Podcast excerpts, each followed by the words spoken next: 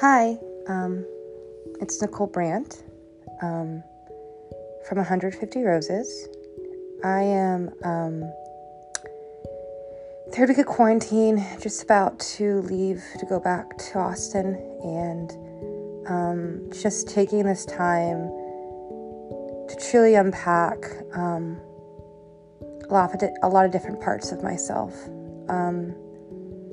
and something came to my brain recently while trying to understand so much of the shame um, from the past um, and really trying to grow forward, but also um, understanding how um,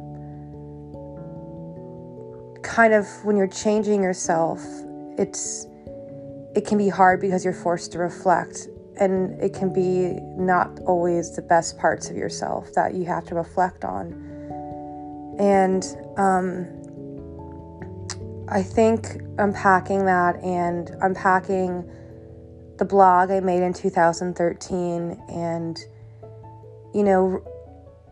I talk about the false self, and I've have not been wanting to do a video or a podcast about the false self because it's it's a really sh- kind of shameful um,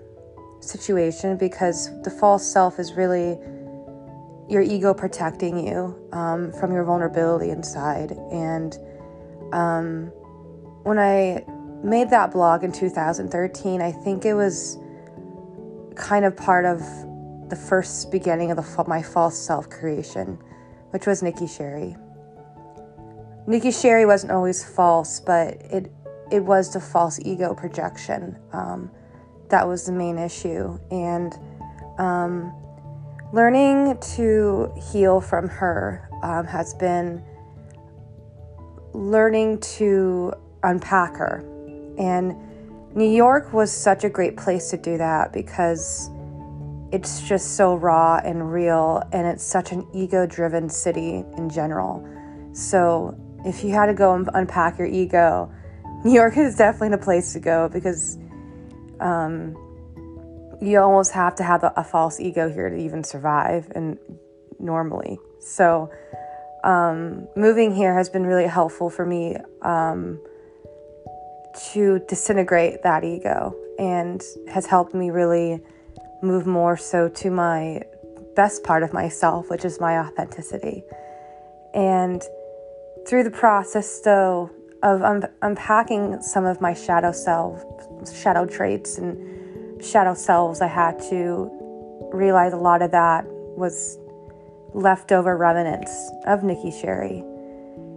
And having a higher state of consciousness is great, but it's also painful because you realize looking back, you know, the way you've acted, the way you acted, and how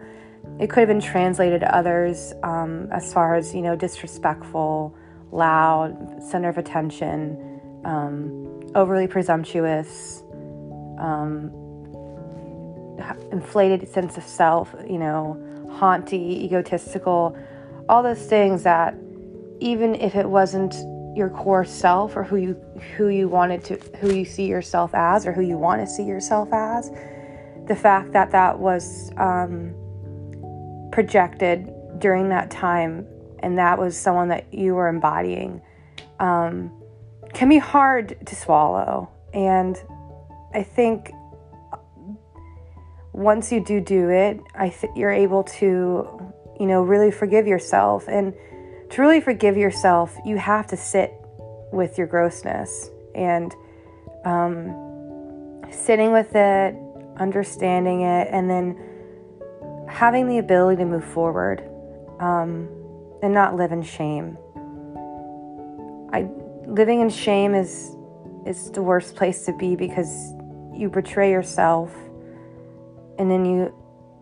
somehow in some way eventually will betray others because you just don't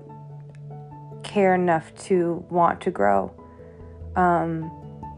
so you can't stay in shame forever after you go through a, the burn down of the false ego um, you have to either pick yourself up and recreate and give yourself a space to create yourself authentically and into the person that you choose to be.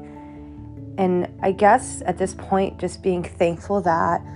you had the opportunity at such a young age to find this um, spiritual awareness and conscious awareness of what it takes to um, really work on yourself and grow. So um, I'm gonna leave it at that. I think anyone that you know, I'm sure ego sickness happens to a lot of people that are ex athletes or um, at one time, you know, really earned the right to have an authentic ego. Because ego is not the problem, it's when the ego develops to be inauthentic. And it's not backed by, um, or not, it's not backed by just a normal normality of being safe or being humble, but also taking gratitude when someone commends you on something that you earned authentically through genuine, whatever that may be, an award, a degree, um, a, you know, getting your book published, you know, anything of that nature. It's nice to have an ego and to accept that you worked for something and, and accomplishment accomplished it. Um, on the other side, though, when your ego is a form of survival, um, then it becomes detrimental because it no longer is growth, it's um, protection. So I think anyone that has been through a situation where you had to burn down your false ego, um,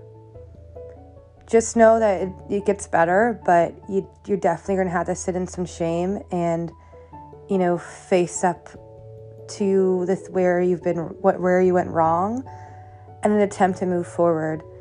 And the coronavirus, I mean, this is a scary time and but it's also really enlightening time because I think we are all looking inward and we have a lot of time to think and reflect and address our lives and um, hopefully other people that have struggled with shame from you know a past self or past pain um, just know that there's there's always a way there's always a light in the tunnel and it's just really committing to yourself that you want to change and you want to evolve to become a better person with a higher vibration and that you're able to be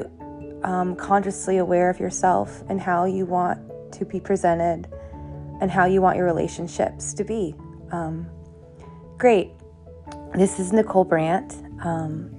I hope you guys have a great rest of your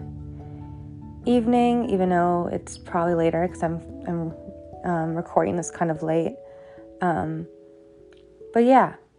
thanks, guys. Um, talk to you soon. This is Nicole Brandt with 150 Roses. Bye.